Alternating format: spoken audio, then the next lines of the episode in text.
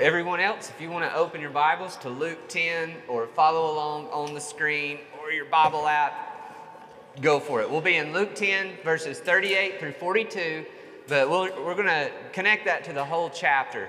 If you're new this morning, we took all of last year memorizing the Apostles' Creed together and our children learning it. And so we really don't want that to be something that we've kind of just memorized and put behind because it is so central to the unity of the church not just here, but throughout the ages and throughout the world. And so we're going to try to learn to sing it. If we find a better way to sing it, we might figure that out. But I think this will be a good way.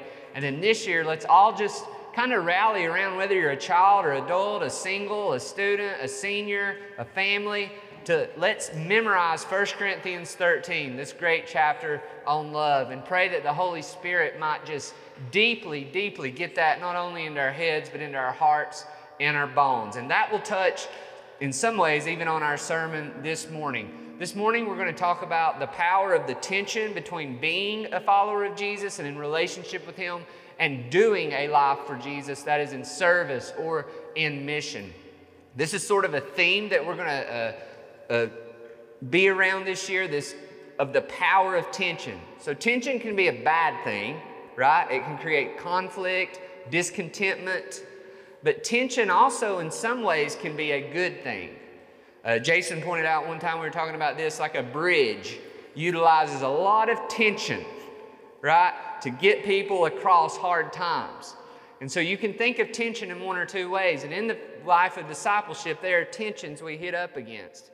And one of those tensions is what it means to be a person who works for Jesus, who's a servant, and the one who sits at the feet of Jesus and worships Jesus. And this morning we're going to look at that.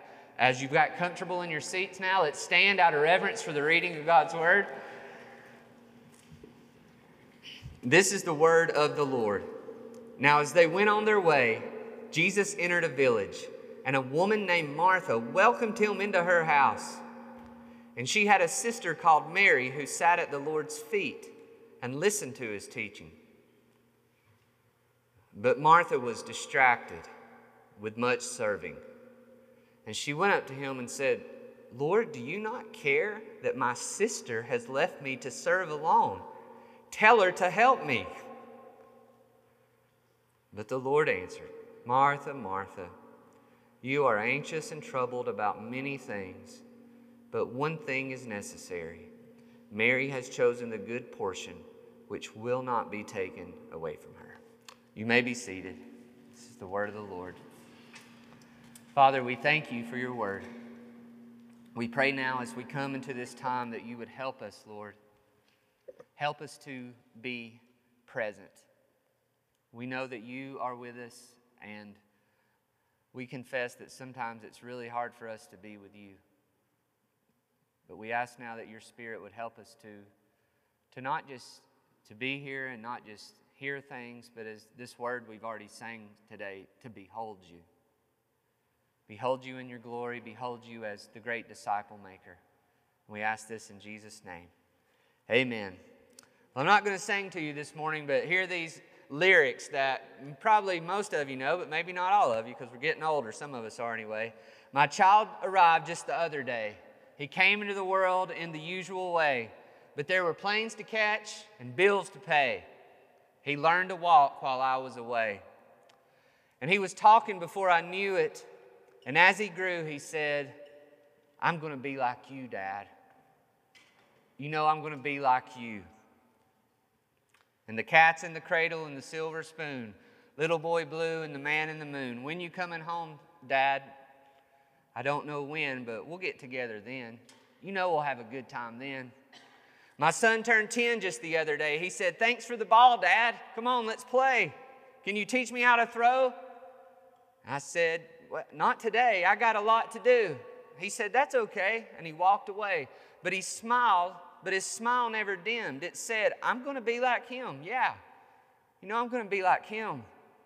The cat's in the cradle and the silver spoon. Little boy blue and the man in the moon. Some of you know this song. When you coming home, Dad, I don't know when, but we'll get together then. You know we'll have a good time then. Now, this is true when it comes to people in our lives, And this morning we want to we want to underline that, but we also want to say this can be very true when it comes to our relationship with God and our discipleship relationship with Jesus. We can miss the point of actually being with people, of being with someone. We can miss the point of presence because we get so wrapped up in production. There's bills to pay. I'm working for you after all right? I'm doing it because I love you. And we can miss what the heart of love actually is. We can work so hard and miss the point of discipleship, of knowing Jesus, of knowing the church, of knowing the people that we say that we love. We talk about it being a church of, of the great mandate, of the great cultural mandate, of the great command, and of the great commission. But if we're not careful, we can miss the great command for the great mandate and the great commission. That is, we can have a life that understands what it means to live all of life as worship and mission in our everyday lives, in our workplaces, in our neighborhoods. And we can be committed to be a people who want to make disciples and see our neighbors and the nations reached. And we can do it all, just as our scripture memory verse this month says, without love, and we can miss the very point. We can actually miss the people we are saying that we are serving. There's this tension again of being with people, doing for people, being with Jesus, doing with Jesus. But the good news is that I believe God anticipates this, that Jesus and his discipleship anticipated this, that the author of this gospel, Luke, anticipated this as he wrote this story of Jesus' life based on all the eyewitness accounts he could find and compiled these in such a way that it might be used as a disciple manual for the early church. And the good news is, is God has brought this all the way to us here in Cleveland, Tennessee, to learn from Jesus' encounter with these two women in this village that was Bethany, but unnamed in our text. We'll get to why. Let that build up some tension too, to learn that we have got to learn to prioritize the presence of Jesus over performance for Jesus. I want to say that again. We have to learn to prioritize the presence of Jesus over performance for Jesus. If you want a little more onto that, not to make it hard to remember, if we want to experience and grow in the peace of Jesus as we live in the purposes of Jesus. So, how in the world we do, do we do that? Well, first, we have to practice awareness of our disconnect from Jesus' presence while we're serving Him. We've got to be a people who can be aware of that disconnect. This disconnect happens in our text with Martha. No, notice, Martha is serving Jesus, but Martha gets mad because Martha misses the point. Notice verse 38. Martha is doing something that is good. She is showing hospitality. Martha is the type of person you would want to go to her house. She welcomes Jesus. In some ways, as we read in the Gospels, there's like this sense that maybe Martha and Mary's home was a home base for Jesus. This was a place where Jesus knew no matter how busy and hectic everything gets, this is a safe space for me. Jesus said, Foxes have holes, birds have, no, birds have nests, but the Son of Man has nowhere to lay his head. But he's also got Mary and Martha's house, right? I can go there and Martha will welcome me. She loves an open home. She makes sure everything is attended for. That is not a bad thing. But good things can become bad things very quickly. We see some hints of why this is the case or how we know this is the case because the text tells us how Martha feels.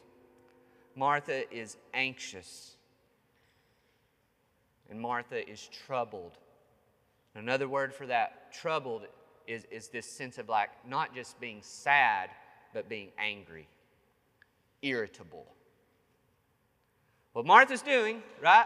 Serving, welcoming, hospitality, not bad, but somewhere along the way, she's got anxious about it and she's got irritable and angry about it. And then there's a third one here not just anxiety and not just anger, she started to accuse. Does anybody else not see what all I'm doing? And here is where it really, you can really see the heart and now even Jesus. Now, even Jesus. She's distracted. What's she distracted from? Verse 40 says she's distracted. She's distracted from the point Jesus. She's welcomed this person into her home, but now the point has become her production and service of Jesus and not sitting in the presence of Jesus. She's not only become distracted, she's become demanding. Notice verse 40. She goes to the Lord and she says, Lord, do you not care? I mean, that takes some boldness, doesn't it? Right? In the Psalms, we see that happen a lot. But Lord, do you not care? M- Martha has a, a narrative of what caring looks like. This is what it looks like to care. Jesus, you must not care. And so, not only is she distracted and she's demanding she, of care, she's demanding of justice. Again, in her narrative, tell Mary to get in here and help me. I mean, it's little sister, right? Maybe. We don't know if it's younger or older, right? Maybe we do. I can't remember. Get, tell her to get in here and help me. This is not fair. Martha is not wrong in what she does, but in how she does it, when she does it, and why she does it. And notice who's at the center of all this. What's repeated multiple times in this text? Me, me, me. Do you not see me, Jesus? Do you not care about me, Jesus? And will you not put other people in their place? There's a, many things in my life that I've ruined, and here's two examples. There's many more. I can ruin playing sports with my kids real quick, and I can ruin date nights with my wife real quick. We'll just pick, pick one to go first. A date night. I don't, I don't even like thinking about date nights, right? We just do other things now, like we will go on walks together.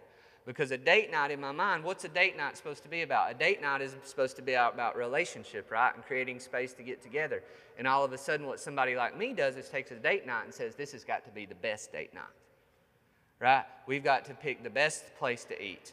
We've got to, to I've got to come up with the best, find the best website with questions to ask your wife, right? I've got to do all this. And by the end of that, if it doesn't go right, or if she does, Lord help, she doesn't respond and give me the praise and engagement that I want for all of that, then all of a sudden she'll say amen to this, right, Cassie? Is like, why do we do this, right? Because you missed the point, right? The point was not about how well you perform as a husband. The point was supposed to be about presence. To the second one, playing sports with your kids. Let's go play basketball in the yard. They can say amen to this. Or let's go play football or whatever. Let's have fun. Let's be together. Oh, but there's a right way to do this. Son, you've got to keep your elbow in. You know, I, I, I just can't sit out here and allow you to shoot like that and get that bad form. Why? Because I love you. Because I love you. And then pretty soon, what was supposed to be something fun is just, you can tell, like, everybody's frustrated, and when is this going to be over with?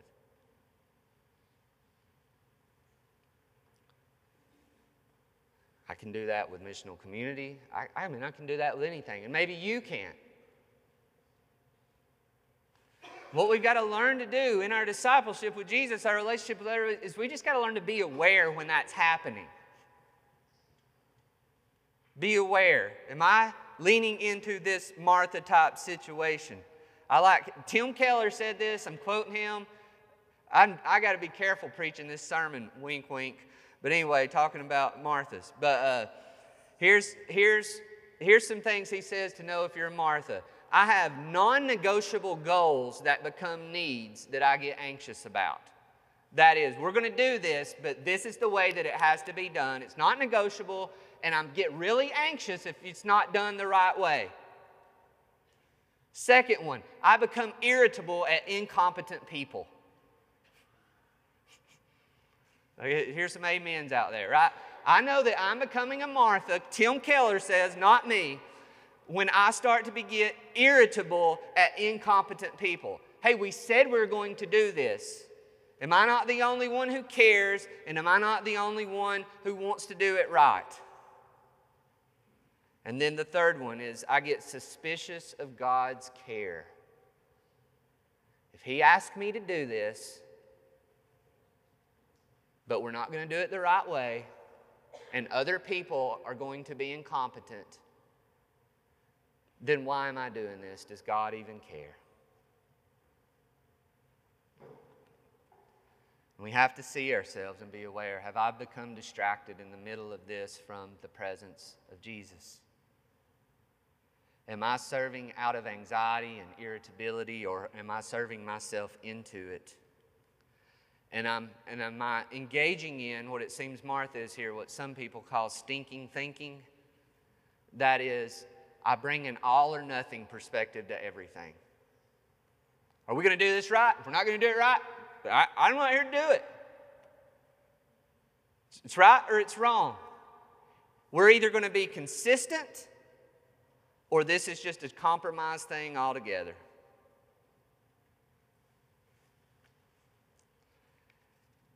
Notice that Martha calls Jesus Lord, and then she tells him what to do. I think we can resonate. Lord, don't you care? And tell Mary to get her act together. And Jesus is, is not a, a codependent, comfort seeking disciple maker. And so we see what happens next. So if we want to grow into this, then we've got to become aware. Practice awareness to grow it. Practice awareness. Where am I being disconnected in the presence of Jesus in the process of serving Jesus? Next, how do we do this? We've got to practice attentiveness to the presence of Jesus. So we become aware. I'm disconnected. That means now I got to learn to practice that presence in the middle of servicing. Martha gets anxious and angry and accusative. What does Mary get? Mary gets joy and more because she doesn't miss the point. Notice verse 39. There's a contrast here. Martha welcomes, goes to work, gets anxious, gets angry, gets accusatory. Mary sits at the Lord's feet and listens to his teaching. What, what, I, what many commentators say here, this is not primarily a text on about busyness. This is not about people are just too busy to sit at the feet of Jesus. There's some connections there. It's also not about personality. What it's about, it's about hospitality. But what kind of hospitality? Where does Jesus want us to have the priority in our hospitality? And He wants us to have the priority in our hospitality in His presence. And I might add, in the presence and love of others. Mary is not lazy. Mary's just doing a different kind of work. This is what this means. There's technical language buried in this text that seems similar, that may, that may just seem casual. The first is when it says that Mary sat at the Lord's feet, this is a language of, of discipleship. Later in the book of Acts 22, it will talk about how Paul sat at Gamaliel's feet. It's, it's not just she's hanging out in the living room. She's, she's, she's focused on Jesus' presence. And notice she's also focused on his teaching. There's something important happening here, and that is discipleship. Jesus is wanting to teach her, and she is saying, This is the most important thing I could be doing right now. I could be in there making something, Jesus, really good to eat. And who knows, other people might have came along. Maybe the other disciples were there. She might have said, There's all these people here, there's all these things that need to be done. Not bad things again. But right now, Jesus has sat down and he's began to teach.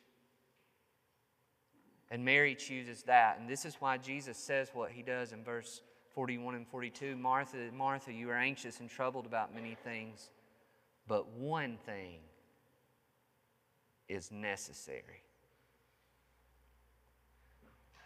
That's a bold statement in it. One thing is necessary. What is the one necessary thing? attentiveness to the disciple making presence of Jesus. That's the necessary thing for our lives. It's the necessary thing for our, for our quiet time, our devotional time, our personal communion. It's a necessary thing in our fight clubs. There's a necessary thing in our family meals. It's a necessary thing in this Sunday gathering. It's focused, attentive, submissive, listening and learning and living in the way of Jesus. One thing hearing God's word in God's presence to obey. Focused, humble.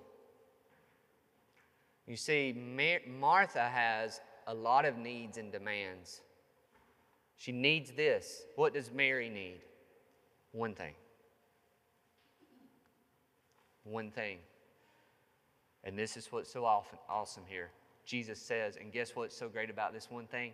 This is the one thing that can't be taken away. All that other stuff's not bad. But guess what? You're going to have to make another meal. You're going to have to clean up again. You're going to have to perform again, perform again, perform again, perform again. People can take that from you, but they can't take this away. This will be enough. In the Old Testament, this is why it's called the good portion. It was speaks of how the Lord is my portion. He is who feeds me, and He is who fills me. But I do not, I do kind of wonder if Jesus sitting here being a little tongue in cheek, because He can be that way, about all the portions that probably Martha is preparing. And Martha's got a lot of portions going, and He's saying, This is the real portion that feeds. I was in a meeting one time discussing strategies at a, at a former church, and a, and a friend that was there that was a, a child, a missionary kid in MK, whose family had did ministry I can't in, in either China or Asia at some point.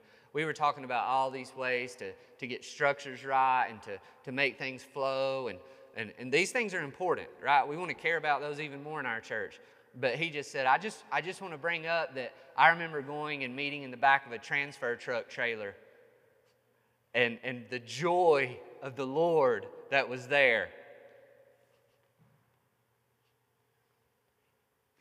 And it's humbling, isn't it? It's like they got the one thing the presence of Jesus being the priority of all our work and life. You see, we, Jesus wants to give us more joy and more freedom and more fellowship and more fullness. And we will get that and grow in that if we don't miss the point. But we have to engage this. Now, some of you are in here, yes, but there's things that have to be done. Who's going to get them done? We don't have time to talk about how uh, Martha's thinking isn't also that, that, that she is one way, but how also she probably thinks she's indispensable, right? Like, if I don't do this, nobody will do it. Another, another thing uh, another pastor said, not me. But you'll notice in verse 38, we're back to why this is an unnamed village.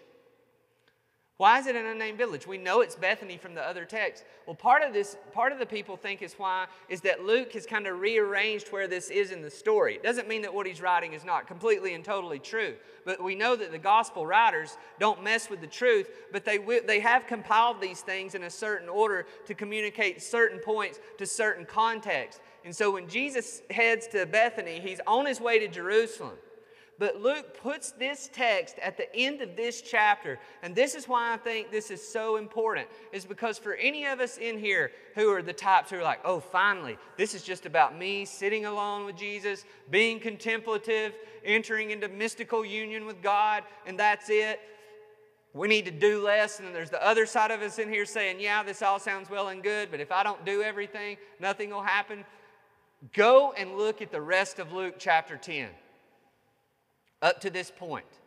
We don't have it on the screen today. If you have a Bible, you can go read it all. I'm not going to read it all. But this is how this chapter begins. After this, the Lord appointed 72 others and sent them on ahead of him, two by two, into every town and place where he himself was to go. And he said to them, The harvest is plentiful, but the laborers are few. Therefore, pray earnestly to the Lord of the harvest to send out laborers into the harvest. Same chapter. There are not enough people who will go to work, Jesus is saying. I want you to pray that more people will actually go and live a life on mission. And then he sends them out. And not only does he send them out with that purpose and with that prayer, then he gives them very specific plans for that. Carry no money bag, no knapsack. When you enter a house, say peace to this house. If a son of peace is there, your peace will remain on him. If there's not peace given, then, then shake the dust off your feet and go to another house. So, what is there? There's a big passion for seeing people reached and working hard.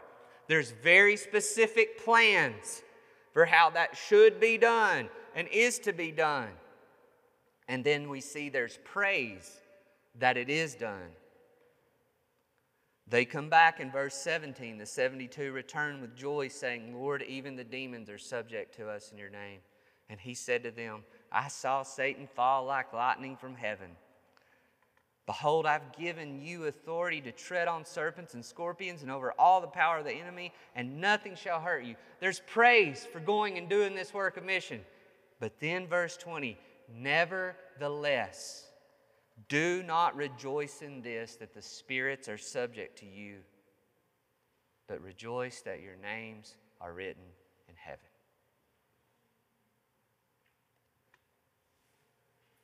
Your name you know, it's, it's not like you're on a list.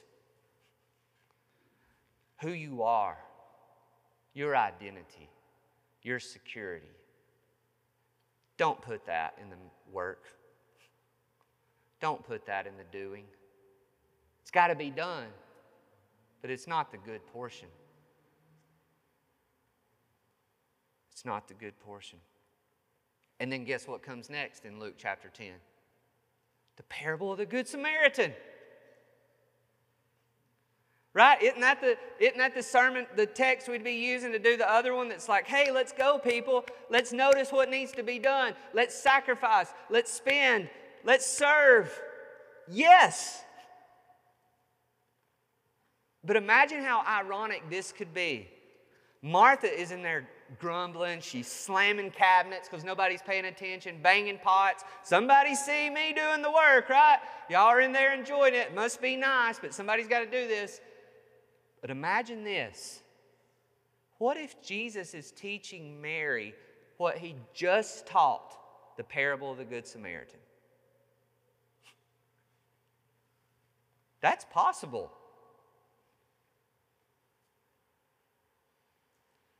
And Martha is in there thinking she's the Good Samaritan.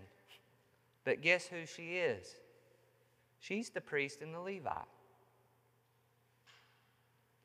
She's missing the point of the presence of God and others because she's got to serve God. This is going to look different for all of us in this room, but we have got to wrestle with this if we do not want to end up being angry, anxious, accusative disciples. But it will happen if we miss the presence of the Lord. And one way that we can grow in this is something that our, our leaders learned the other night uh, from, from a friend, Steve Hall, who's been here before. Rachel, if you can go to that last slide. You can't see that. I know you can't see that. But uh, I wasn't planning to do this till Friday night, but just unapologetically stealing it from him. This is something called a soul health plan. If you want to learn more about it, you can come talk to me. We're going to figure out a way to share these digitally. It's just basically, I'm going to figure out a way that my life this year can be focused on the presence of Jesus in a way that's not legalistic, in a way that's not cookie cutter, but that I could set some goals for each day a daily goal, a weekly goal, a monthly goal, an annual goal, and not just a goal, but, but really more practices to learn to sit at His feet. Some of us in here might think this, again, is a, a text that's about a personality. It's not about a personality, it's not about a cookie cutter discipleship. Again, it's about a priority of where we will put our fo- focus as we live on this mission. We've got to set these times. It's not either I do this alone or I do it along the way, it's a both and. But I think that we can find, if we will take the time to think about this, we have the time. I was going to have y'all do that this, this this morning. I'm not going to do it right now, but I've mentioned this times before. Just go to your settings if you have an iPhone at least. I don't know if it's like that on Android. And, and it will show you how much time you spend on your phone every week. Uh, John Piper said if social media is good for anything, one thing it will be, this will sound super judgy and legalistic, but anyway, you can take it how you want to. If anything, on the last day, no one will be able to say that my prayerlessness was due to a lack of time. And God has so graciously used Apple's developers to show us how much time we look at our phones, and it'll tell you how much time you spend on each app. And you might, and just come before that, and you might say, How, how might I tweak some of that, those minutes, to sit in the Lord's presence and ask Him to lead me along the way? And as we do that alone, then we bring that into our other practices as a church. If you want to get the most out of your fight club, your missional community times, if you want to get out the most of this Sunday gathering, don't look to somebody else. Look to Jesus. Show up in all of these environments saying, How can I be fully present to Jesus and fully present to the people in front of me? Be aware am I becoming anxious about something being done right? Am I becoming irritable at incompetent people? Am I becoming accusative of God's care or others? Talk to him about that. What do you want me to see? What do you want me to learn? So we practice awareness, we practice attentiveness, and the last thing as we prepare to come to the Lord's table is we've got to practice acceptance. That Jesus accepts us in our mixed motive serving of Him. Where do we see this in the text? Notice verse 41. But the Lord answered her, Martha, Martha. This repeating of the name was a, was a way of showing care and endearment. It wasn't like, Martha, shut up. It was, Martha, Martha, I care. I don't love Mary more than you. This is, this is not, we sing Sandra McCracken's song. She has a great article on this if you want to go look it up. She, she says, God is not calling Martha to be Mary, to become Mary or a Mary. Jesus wants Martha to be free. Some of you may be having feelings right now, and you need to see that Jesus really loves Martha. He sees her bondage as anxiety and unrighteous anger and self justified accusation and how distracted she is by it. Also, we need to consider a bug in Martha's system that the text talks about here in ways that we might miss. And that is maybe Martha is thinking Mary should be in here serving with me because we don't deserve to be sitting at his feet like that because we're women. You can go and study the backdrop of this if you want, but in this ancient Near Eastern structure of even the home, at certain times there would be a place. This is where the, the women congregate, this is where the men congregate. The women are back here doing the work while the men are in here in this setting, sitting, talking, discussing. And, and, and again, many people think this is the case on all the spectrum. This isn't like a conservative, moderate, liberal thing if you're thinking that already. This is just, just kind of a thing. You don't got to take it where all the places some people might. Is that this is what Mary did? Is she just walked right in there and sat down like she's a disciple, like she's one of the apostles. Like she's just right in the middle of it all. So some people think Martha's like, tell her to get in here where she's supposed to be. And Jesus says Mary chose the right thing. She's sitting at my feet like Paul said at Gamaliel's feet. He not only allows it, he praises it. There's nothing wrong with working in the kitchen. Somebody's got to do it, right? We got to eat. But wherever you're serving in your home, in your family, in your life, in your church, in your MC, are you serving there because you think Jesus expects that, or are you serving there because you expect that? You getting your expectations mixed up with Jesus' expectations? Jesus wants Martha to experience the freedom that Mary is experiencing here. He did not live his life and die on the cross and rise from the dead to secure your name in heaven so that now you act like you're just stuck without getting to be close to Jesus. What does Jesus say to his disciples in John chapter 15? I no longer call you servants, I call you friends. Abide in me. Whatever your gifts, whatever your personality, whatever your gender, whatever your ethnicity, whatever your past, whatever your story, Jesus wants you to be his friend disciple. He wants you to sit at his feet and to listen and learn. Imagine a slave and a child that grew up in a, in a household with the slaves out in the field doing all the work that he has to do, and the child is, of the, of the, of the own master's family is setting and learning. Uh, ed, being educated, and one day the, the master walks out and says to the slave child, My child chose the better portion. What's the slave going to say? That's mean, right? Like, I don't have a choice. This is who I am. That is not how God is. You are the freed children of God. But maybe there's still this like slave mindset in us where it's like, Jesus doesn't want me that close. Jesus doesn't want to teach, maybe he wants to teach you how to go back and cook better. I don't know. But if you are anxious and angry and accusative, then that is not the voice of God. So insert your name into this text two times. If it was me, Rusty, Rusty, you are anxious and troubled about many things, but one thing is necessary.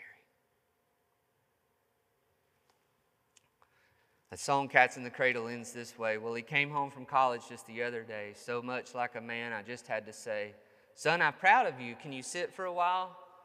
And he shook his head and said with a smile, Well, I'd really like to, Dad, but I just want to borrow the keys. See you later. Can I have them, please? Cats in the cradle and the silver spoon, little boy blue and the man in the moon. To the next verse. I've long since retired. My son's moved away. I called him up just the other day. I said, I'd like to see you if you don't mind. He said, I'd love to, Dad, if I can find the time. You see, my new job's a hassle. The kids have the flu. But it's sure nice talking to you, Dad. It's sure nice talking to you. And as I hung up the phone, it occurred to me he'd grown up just like me. My boy was just like me. Now, here's the good news once again as we come to the table our time is not up. Jesus is here. And He's going with you today. He's here at this table with us. And he's saying, I love you. I want you. I don't care your past. I don't care your personality. I don't, I don't care. I want you. I want to be with you. I'm not calling you just to prioritize my presence. I want you to know I've prioritized your presence. And I want you to make disciples who do that.